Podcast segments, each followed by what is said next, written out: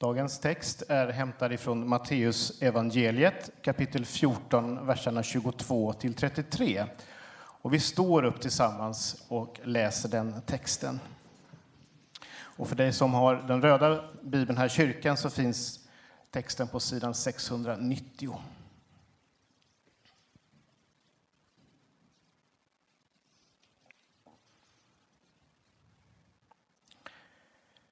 Sedan befallde Jesus sina lärjungar att stiga i båten och fara i förväg till andra sidan sjön medan han skickade hem folket. Så snart han hade gjort det gick Jesus upp på berget för att vara för sig själv och be. Där var han ensam när det blev kväll. Båten var då redan långt från land och kämpade mot vågorna eftersom det var motvind. Strax före gryningen kom Jesus till dem gående på sjön. När lärjungarna fick se honom gå på sjön blev de förskräckta och trodde att det var en vålnad och de skrek av rädsla. Men genast så talade Jesus till dem och sa Lugn, det är jag. Var inte rädda. Petrus svarade Herre, om det är du, så säg åt mig att komma till dig på vattnet. Han sa, kom. Och Petrus steg ur båten och gick på vattnet fram till Jesus. Men när, Jesus, när Petrus såg hur det blåste blev han rädd. Han började sjunka och, och ropade, Herre, hjälp mig. Jesus sträckte genast ut handen och grep tag i honom. Du trosvage, sa han, varför tvivlade du? De steg i båten och vinden la sig och de som var i båten föll ner för Jesus och sa Du måste vara Guds son. Så lyder det heliga evangeliet.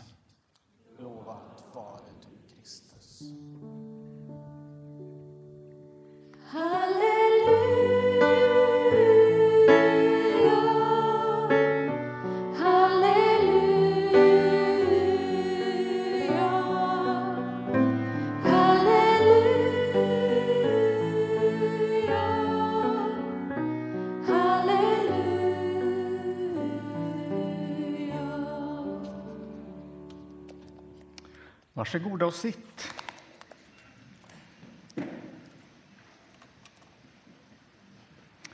Vi är i slutet av januari månad. Och börjar det inte kännas i kroppen som vi har haft extremt få soltimmar? Även om det är lite ljusare, precis som du sa här, på, på eftermiddagarna.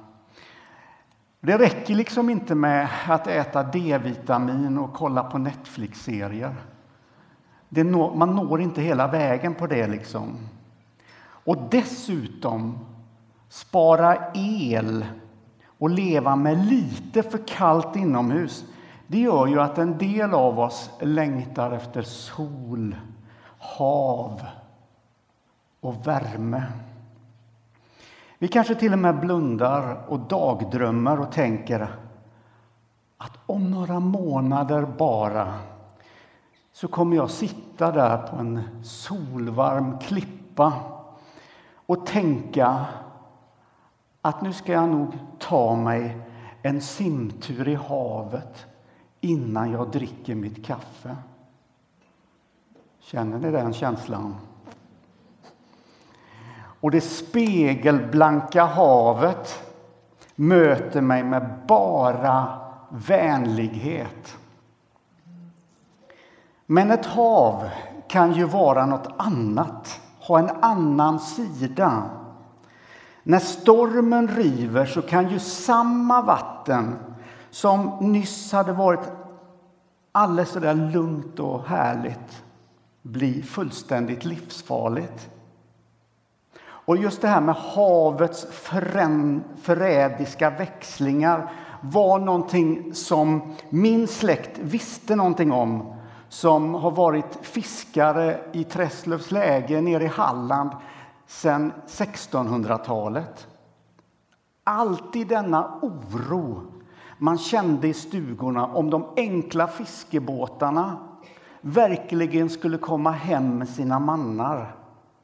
Man hade en djup respekt för havets oförutsägbarhet och samtidigt som man var beroende av fisket för sin överlevnad. Och det här det visste ju lärjungarna också någonting om. För Genesarets sjö kunde ju vara oförutsägbar och växla ganska snabbt. I många kulturer så är havet en symbol för kaos, för det farliga, för det okontrollerbara. Kanske också för det mörka i tillvaron. Men man kan ju också se havet som en metafor för hur ett mänskligt liv kan vara. Där vi måste förhålla oss till alla växlingar i väderlek som ett liv innehåller. Och ibland är det solvarma klippor, simturer, simturer i havet och livet känns enkelt att leva. Men så kommer väderväxlingarna och så går vi igenom saker i våra liv som utmanar vår förmåga att känna hopp. Som stör ut vår känsla, vår, vår förmåga att känna hopp kan man säga.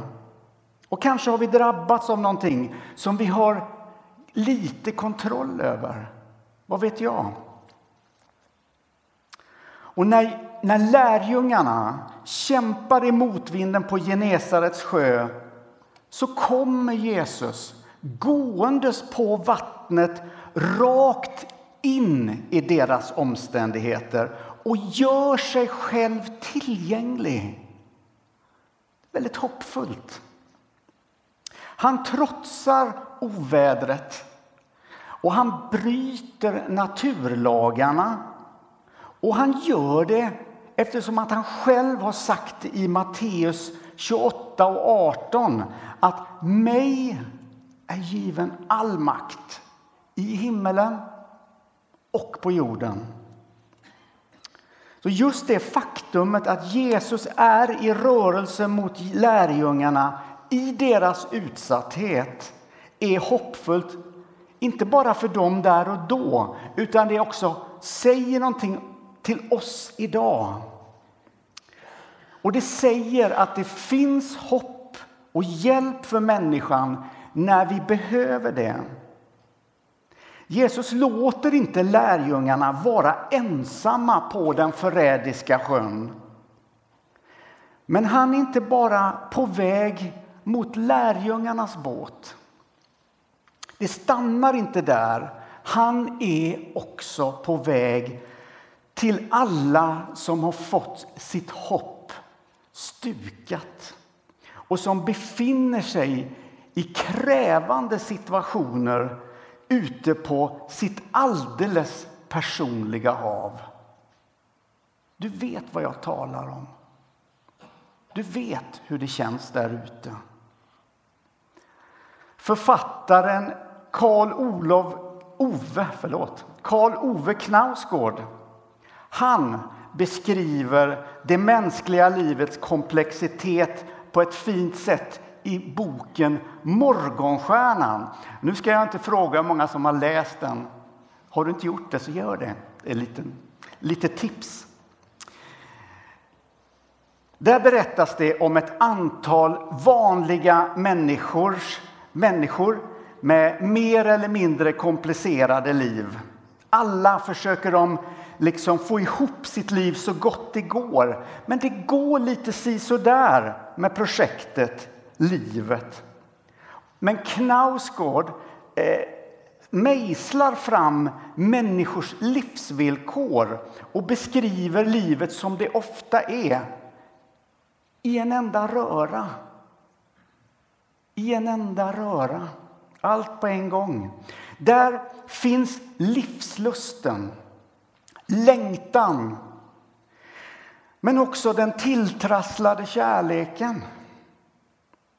Där finns misströstan och tvivlen och de personliga misslyckandena så som livet är, i en enda röra. Och där får vi möta Arne som är på semester vid havet med sin fru och sina barn när hans fru går in i en psykos. Och det är inte första gången. Han har levt länge med den här problematiken. Och han får kämpa med sin ork att mitt i sommaridyllen balansera sig själv och familjen mellan hoppet och mellan förtvivlan. Att leva med psykisk ohälsa, det är ju verkligen som att segla med en liten skruttig farkost på ett stort och ogästvänligt hav. Men till den lilla skruttiga farkosten är Jesus på väg. Och så berättar Knausgård vidare om journalisten Jostein som är för rastlös för sitt eget bästa. Han jobbar ohälsosamt mycket och har svårt att landa. Han är missnöjd med sitt liv och dövar sitt inre skav genom att dricka alldeles för mycket. Men det gör ju bara hans liv ännu mer krångligt. Och Jesus kommer också den till mötes som har svårt att leva utan kemiska substanser. Han kommer till den som färdas ensam på över omöjliga vatten. Och det Jesus säger till lärjungarna säger han också till dig som känner dig träffad just nu. Lugn. Det är jag. Var inte rädd. Och sen har du prästen Katrin som han beskriver vidare, Knausgård, som har varit på ett prästkonvent. Och när hon ska stiga av planet och åka hem till sin familj så känner hon att hon bara inte vill. Hon vet inte längre var någonstans hon hör hemma och vad hon ska göra av sina känslor av att mest vilja vara i fred. Hon åker inte hem. Hon tar in på ett hotellrum för att tänka. Och Jesus vill möta oss också i vår inre känsla av ensamhet. Då vi inte riktigt vet var vår plats är och var någonstans vi hör hemma. Kan du höra honom säga också till dig, lugn, det är jag. Var inte rädd. Havet kan ju vara många olika saker i våra liv. Men en sak lär oss texten idag. Det hoppfulla är att oavsett hur vi har det eller vilken situation vi befinner oss i så är vi inte utlämnade till oss själva. Det här är något så gruvligt svårt att förstå när man är, som Anna beskriver det här inne, i den, där, i den värsta stormen. Att ta till sig det. Men det fick lärjungarna erfara där på sjön. De såg hur Jesus kom emot dem ute på vattnet och de kunde knappast tro sina ögon. För det som hände där på Genesarets sjö var helt fullständigt utanför deras referensramar. Och också i Knausgårds bok så dyker det upp någonting oväntat som är helt utanför Arnes och Josteins och Katarins referensramar. En jättelik stjärna dyker upp på himlen, reser sig där liksom. Och det här fenomenet är helt oförklarligt. och bortanför allt förnuft. Det går liksom inte att förstå vad det är som pågår. Och så börjar man ställa frågan, varför är den där stjärnan på himlen? Vill den oss någonting? Kanske är det så att det finns någonting mer än det som jag kan se och ta på. En del håller sig väldigt strikt vetenskapligt till hela det här oförklarliga fenomenet som Knausgård beskriver. Man är, man är kritisk till fenomenet medan andra förändras av stjärnans närvaro och börjar på att syna sina egna liv och hur man har lagt upp det. Liksom. Och så har du de som försöker nonchalera morgonstjärnan så länge det bara går. Det finns, den finns inte där på himlen. Och Knausgård använder morgonstjärnan som en vag antydan om att det skulle kunna finnas något oförklarligt som kan påverka våra liv. Eller han vill i alla fall resonera utifrån den möjligheten. Men nu är ju det här bara en roman.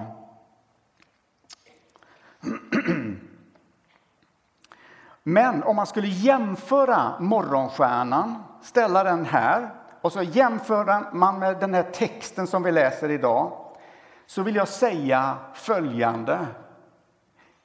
Jesus är inte vag när han gör sig synlig i våra liv. När han närmar sig dig så är han inte bara diffus och vag. När han kommer till dig så säger han lugn, det är jag. Var inte rädda. Det är vad han säger till lärjungarna. Han presenterar sig alltså. Det är jag. Jag tänker så här, nästan om jag ska få göra någon hädisk parafras här. Det är bara jag. Det är bara jag. Och vad är det han kommer med? Han presenterar sig och så, vad är det han kommer med till lärjungarna? Jo, han kommer med frid. Han kommer med trygghet. Och det är ju det vi behöver i våra liv för att vi ska kunna släppa taget. I det här initiala skedet när man står där och inte vet vad man vet någonting. Då behöver man höra de där orden. Och det är ju någonting som inte Morgonstjärnan i Knausgårds roman kommer med direkt. Va? För där, den stjärnan är ju mer ogripbar och vag. Men temat idag är ju alltså Jesus är vårt hopp. Och är det någonting vi behöver för att orka och kunna leva så är det ju hoppfullhet. Och då måste man ju ställa den här på ett sätt enkla frågan, men det är inte lika lätt att svara på. Men hur ska vi få fatt i hoppet om att det kommer bli bra? Om att mitt i våra svårigheter så är vi inte ensamma? Och att det finns en väg igenom allt. Genom stormen. Jag lyssnar på vägen hit av bara en händelse när jag körde hit i morse. Stormens överman av, vad heter han? Mikael Jeff Jonsson. Jag tänkte, det var en härlig sång precis innan jag ska predika om detta. Om hur Jesus är stormens överman. Ett litet tips som en litet soundtrack till den här söndagen. Gå hem och sätt på den på din Spotify. Lyssna på stormens överman. Och så, och så tänker du, eh, vad, vad, vad, gör det här med mig? Låt det tala till dig. Ett litet, litet musiktips så här mitt i predikan.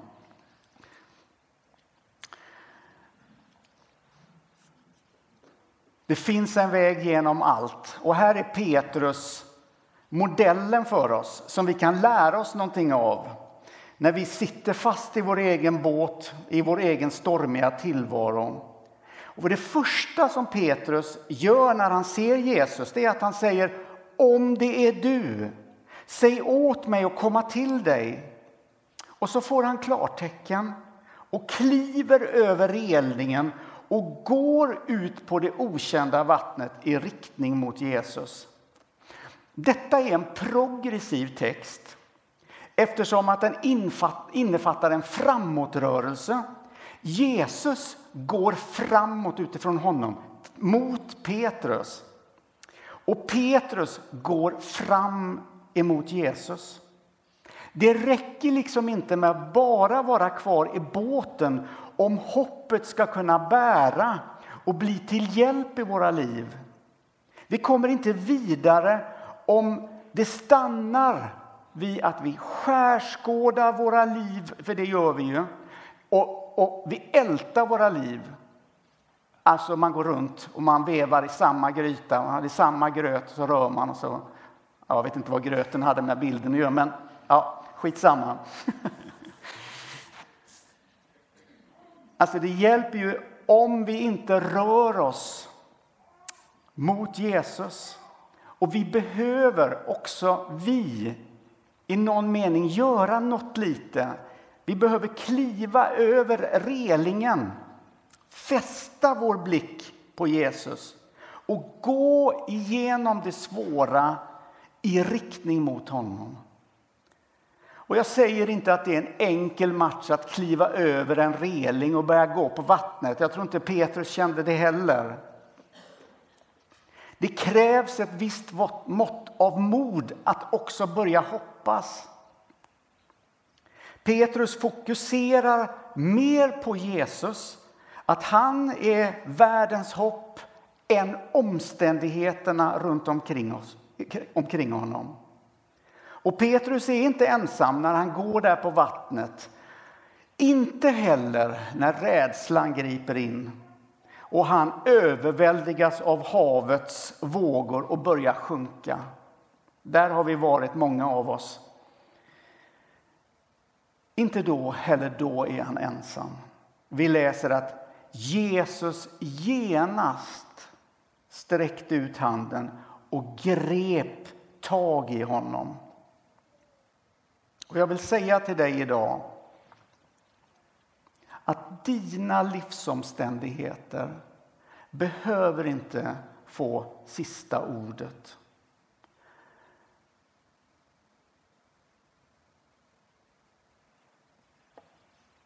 När du fäster din blick på Jesus så kan han bli ditt hopp. Och han upprätthåller dig så att du inte sjunker. Låt inte relingen bli ett hinder för dig att ta emot ett hopp som är starkare än havets vågor i ditt liv. Jesus kommer. Han möter dig. Amen.